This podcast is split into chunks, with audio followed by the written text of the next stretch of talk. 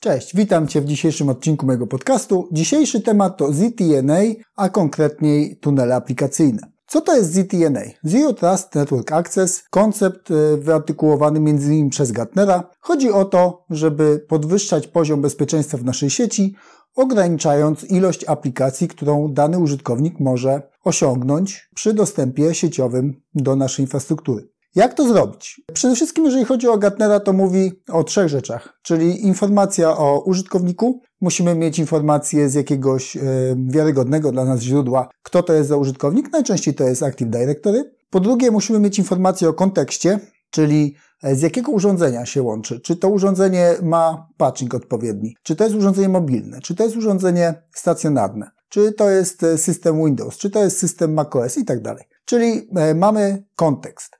No i na koniec dajemy dostęp do infrastruktury, do sieci, do aplikacji, tylko w takim zakresie, który jest dla nas zaufany. Czyli najpierw mamy logowanie, potwierdzanie, że ten użytkownik z tego urządzenia może się udać do tego zasobu, a następnie mamy udostępnianie zasobu. Ten zasób najczęściej, tak najlepiej by było, gdyby był udostępniony w ramach konkretnej aplikacji. Czyli mamy jedną aplikację, na przykład Salesforce, czy Office 365, czy jakąś inną aplikację i wiemy, że ten konkretny pracownik, który wykonuje te konkretne zadania, ma dostęp do tych konkretnych aplikacji. Brzmi świetnie? Oczywiście, że tak. Z punktu widzenia każdej osoby, która się zajmuje bezpieczeństwem, albo przynajmniej się styka z tym bezpieczeństwem, ta koncepcja jest super. Natomiast z punktu widzenia administratora infrastruktury, no już tak kolorowo nie jest. Dlaczego?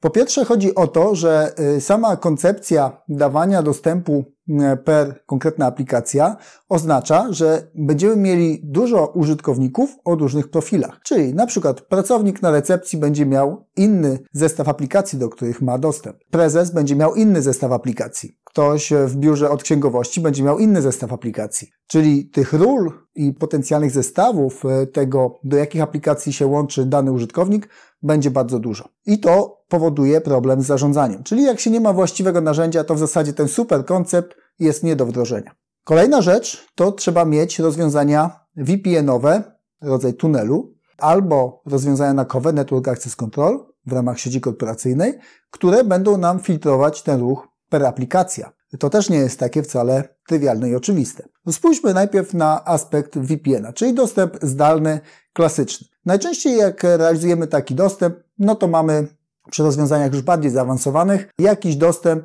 i trasę routingu, domyślną trasę albo split tunneling, w zależności od tego jak implementujemy i mamy tam zaimplementowany jakiś rodzaj filtrowania. Prosty rodzaj to jest oczywiście per IP, per pod, czyli warstwa 3/4 modelu ISO OSI.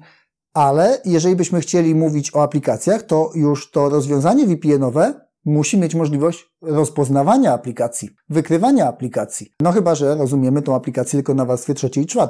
Ale to jest tam różnie w zależności od aplikacji. Niektóre są dynamiczne, więc nie jest to tak prosto tylko w określeniu o adres IP i pod. Jeżeli to my kontrolujemy aplikację, jest z tym trochę łatwiej, bo to my decydujemy, na jakich portach działa dana aplikacja. Idealnie by było, gdyby nasz system wymuszania, czyli ten enforcement tak zwany, był związany z wykrywaniem aplikacji, a nie tylko z samym IP i numerem pod. Jeżeli mamy takie rozwiązanie VPN-owe, tu w zasadzie tylko komercyjne rozwiązania wchodzą w grę.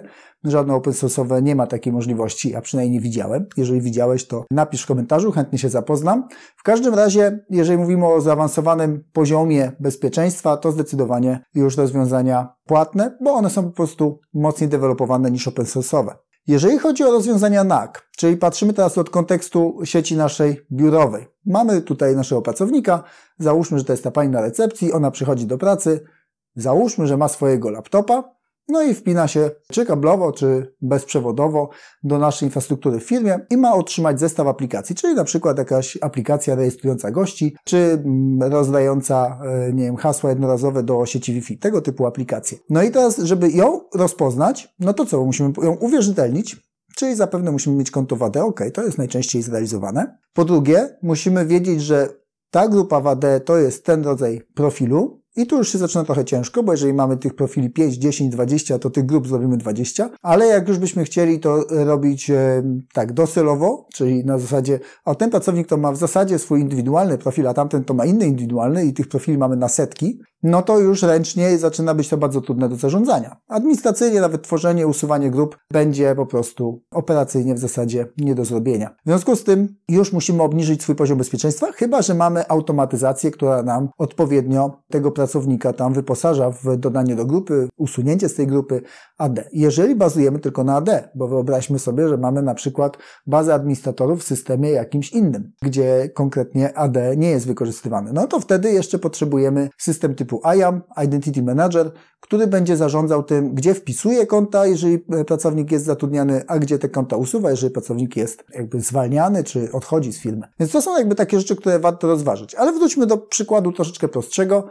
Mamy, załóżmy to AD, mamy tego naszego pracownika recepcyjnego i teraz chcemy, żeby on konkretnie dostał dostęp tylko do konkretnych aplikacji. No to system NAC w oparciu o punkty dostępowe lub przełączniki nie zawsze daje możliwość tej polityki per aplikacja. W systemach na przykład Wi-Fi, jeżeli kontroler rozpoznaje aplikację, to możemy przypisywać rolę per konkretna grupa aplikacji. I to jest do zrobienia. Natomiast jeżeli chodzi o przełączniki, tutaj takiej możliwości nie ma, bo tak są projektowane przełączniki. Znaczy teoretycznie oczywiście można by tam było pewne rzeczy zrobić, ale założeniem przełącznika jest takie, że on ma być relatywnie tani i bardzo wydajny. Czyli mamy tam chipsety IC-ki, czyli takie sprzętowe układy, nie typowy procesor jak w routerze, tylko bardziej ograniczone funkcjonalnie, które mają realizować konkretnie funkcje przełączania. A to oznacza, że nie mają widoczności i nawet nie ma takiego założenia, żeby miały taką funkcjonalność przełączniki na poziomie aplikacyjnym. Więc co można zrobić? Można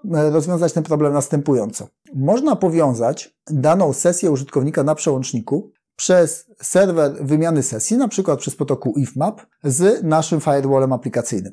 Najczęściej firewally, które ja spotykam, to jest Checkpoint, Palo Alto, Fortinet. To są firewally, które najczęściej są, przynajmniej w naszym regionie, stosowane i możemy powiązać tą informację. Czyli jeżeli uwierzytelniamy na przykład do VPN-a albo uwierzytelniamy do NAC-a i wiemy, że to jest użytkownik pan Janek czy pani Asia, chcemy tą informację od razu przesłać do firewalla, a na firewallu w dynamicznej grupie aplikacyjnej mamy już konkretny zestaw aplikacji, które będziemy zezwalać, przepuszczać, a pozostałe będziemy blokować, to w ten sposób możemy zapewnić ten scenariusz Zero Trust Network Access w klasycznym modelu, czyli w modelu pod tytułem rozwiązanie on-premise, czyli takie lokalne, w oparciu o system NAC-owy i z integracją z firewallem. To już oczywiście musimy za to rozwiązanie zapłacić gdzieś.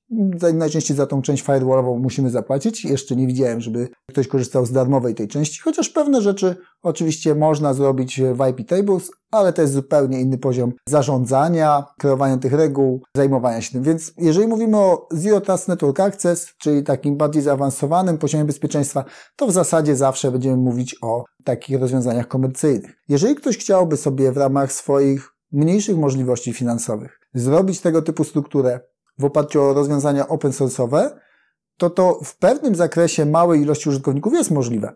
Tylko oczywiście wymaga większej ilości manualnej pracy. No bo jeżeli mamy w naszej firmie na przykład 5 czy 10 pracowników, no to jest możliwość wykonania dla tych 10 osób, na przykład 10 takich profili. Jest to możliwe do zrobienia. Natomiast moja praktyka pokazuje, że jeżeli mówimy o takich małych firmach, to najczęściej to nie jest osoba na etacie, tylko raczej jakiś informatyk, który z doskoku obsługuje daną firmę, a to już oznacza, że już nie ma tyle czasu, możliwości i bawienia się w takie rzeczy. Więc w takim modelu nie da się niestety zastosować Zero Trust Network Access w takim wydaniu klasycznym. Dlatego dla wszystkich mniejszych klientów raczej atrakcyjne jest podejście chmurowe, w którym mamy możliwość korzystania z różnych systemów chmurowych, z których i tak takie małe firmy często korzystają, i definiowania konkretnych polityk, na przykład VPN-em, no bo jak już chmurowy, to już gdzieś musimy ten ruch wysłać do jakiegoś systemu chmurowego i tam możemy już ograniczyć ten zestaw aplikacji. Jeżeli masz taki przypadek, to oczywiście możesz myśleć o systemach Zero Trust Network Access w kontekście